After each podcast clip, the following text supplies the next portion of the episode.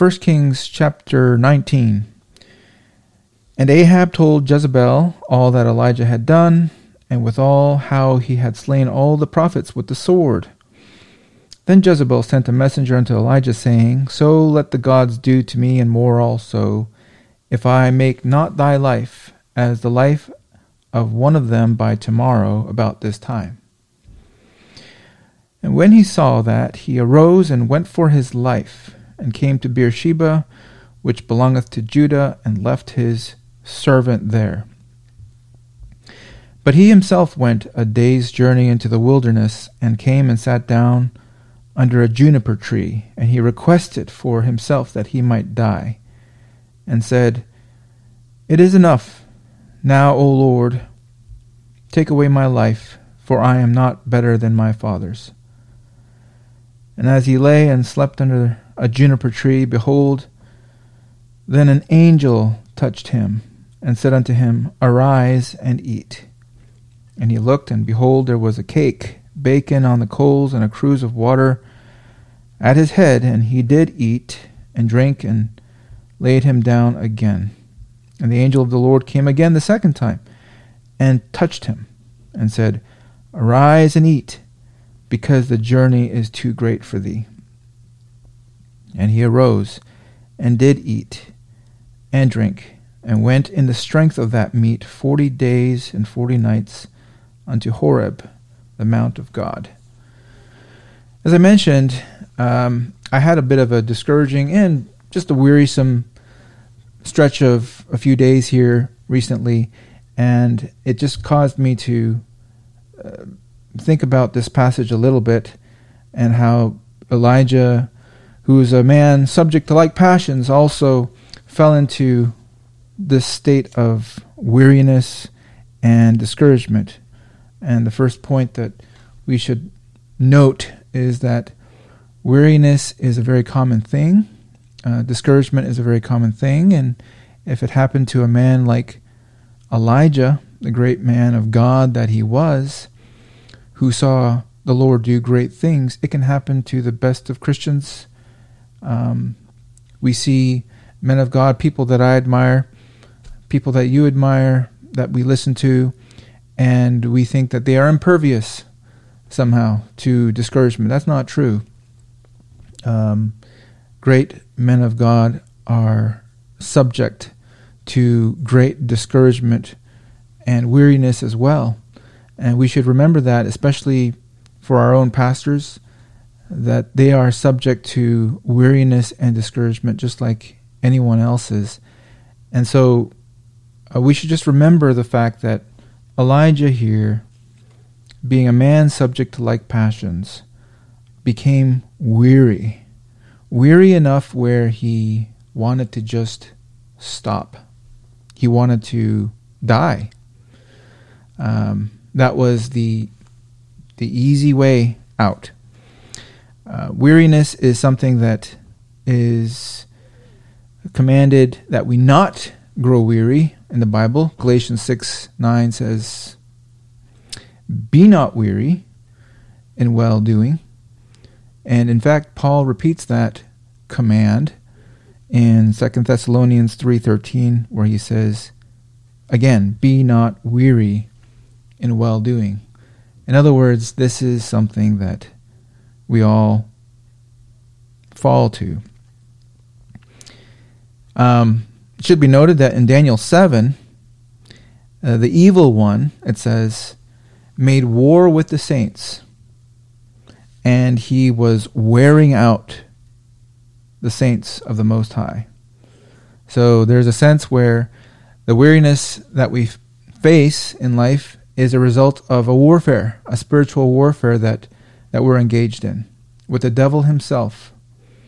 And uh, Daniel's passage teaches us very plainly that, that we are in a war. And the devil's job it is to wear out the saints. And often he does a good job of that. Wear out the saints of the Most High. There's physical weariness where we have um, afflictions, I was able to witness the uh, the ongoing afflictions of a friend, Kim Wagner, who recently passed away. She's been battling affliction for some time, brain tumor, and it caused her to grow very weary physically. I, I would often see her struggling just to make it out to church. Um, and then, of course, as she was bedridden, it was just a, a physical affliction. And there, you all have a physical affliction. Some of you have physical affliction.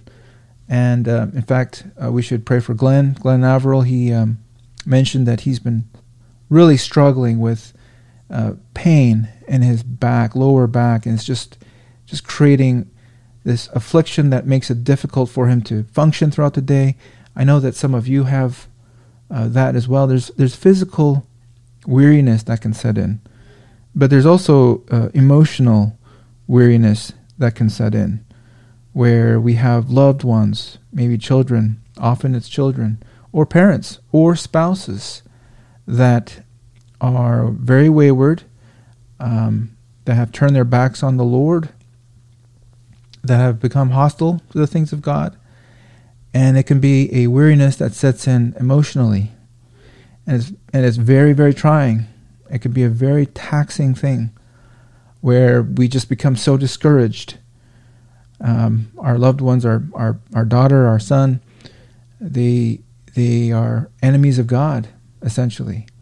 And it can wear us out and discourage us to the point where we want to give up in a sense. And then, of course, there's spiritual weariness where we are, for example, trying to start a prayer meeting in our church. And maybe we have a prayer meeting and it's hard going and it's, um, it's actually discouraging. Or we're trying to get a prayer meeting and no one seems to want to have a prayer meeting. There's this a sense of spiritual weariness over that. Or when we're just trying to read our Bible and it's a dead letter, it's just words on a page and, and it's it's just a weariness that sets in. Or even in our own private closets when we're trying to pray to the Lord and we just can't seem to get through. And it's it's a spiritual weariness. I remember hearing Paul Washer talk about this in his early days as a believer when he would determine to seek the Lord and he would get himself in a physical, literal closet, close the door, and he said, I'm not going to leave this place until I find God. And uh, five minutes into it, he'd be found fast asleep. Um, and this was just the lament that he had was that he had all this zeal, but physically he was just so unable and weary and discouraged. Um, I think a lot of us, if not all of us, can relate to that. But there is a weariness also that sets in in the spiritual realm when we're witnessing and we're seeking to to obey God in the promptings that the Spirit gives to us, and we want to speak a word, and it's it's a weary thing. It can be a very wearying thing when when we're rejected um, or dismissed and we take it somewhat personally, and it's hard. And if we get enough of these rejections without any encouragement, we have this temptation to just stop, to just give up, and just say, I'd rather not go through the constant rejection or the constant hurt or the discouragement of, of something spiritually. And so we want to give up. Well, the temptation in all this is to stop, is the point. It's to stop, as Elijah was saying. He wanted just to die. He collapsed in a heap under that juniper tree, and he became so weary that he wanted to just stop. Stop everything. Lord, just take me home. That would be a lot easier than to have to deal with weariness, discouragement, hurt, disappointment. The temptation is to stop. Stop reading our Bible. I can't get through. Stop praying. It's not working. I'm not getting any answers. Stop praying like this as a, as a group. We're not seeing revival. Temptation is to stop. Stop witnessing. Nobody is listening. The temptation is to stop. And this is the tactic of the enemy to wear out the saints of the Most High, to get us to stop, to want to die, essentially. What's the need? What was the need of Elijah? You know, he was asleep, he was fast asleep. You would think it strange that the angel came and woke him up. I mean, don't you think that if you're that weary, you just let him sleep? Um, now, physically, that's true, but spiritually, that is not true. Spiritually, when we go into these periods of tremendous weariness, what our flesh wants to do is stop, disconnect, unplug, stop reading, stop praying, stop coming to prayer meetings, stop going to church, just stop. You almost want to stop being Christian. Now, God forbid I even say that, but you almost want to just stop everything and say, Lord, just take me home. Just take me home now. Before I sin and blaspheme the name of God, my God. Um, you can become so weary. And Hudson Taylor, even, it said, he quoted, uh, there's a quote of him where he said he would be so weary where he couldn't read his Bible, he couldn't pray, he couldn't hardly think. He would just have to collapse in the arms of Jesus and wait. Um, temptation is to stop, unplug, stop going to church, stop fellowshipping with God's people, stop everything. What's our need? We don't need to stop. We don't need to continue in our slumber. But God needs to wake us up. And that's what the angel did. He touched him. It actually says the angel touched him. And I believe that's what I need. That's what you need. We all need God to touch us.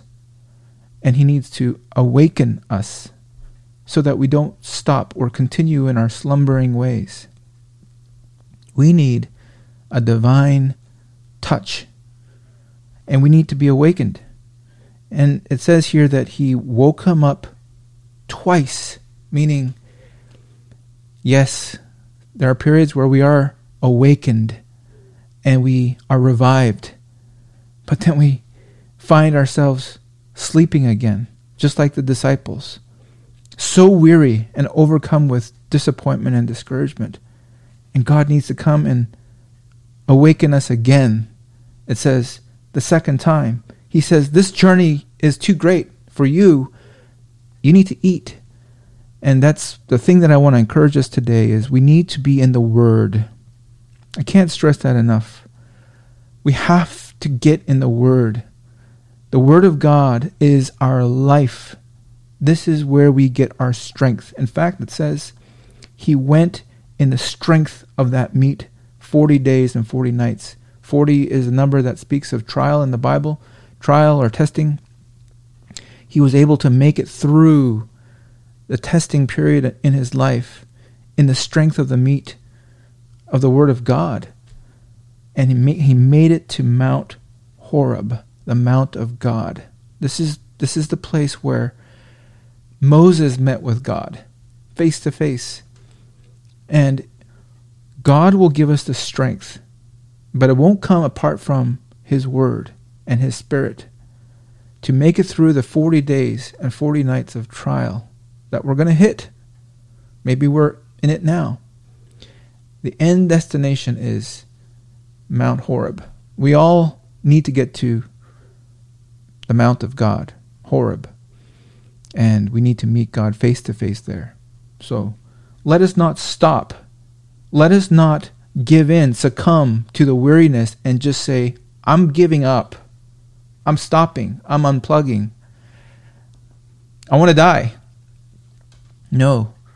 We need God to touch us and awaken us, and indeed awaken all of our churches. But we need it personally. And we need to go in the strength of the meat of the Word of God through the 40 days of trial and make it to Mount Horeb, where we will meet with God face to face. Amen?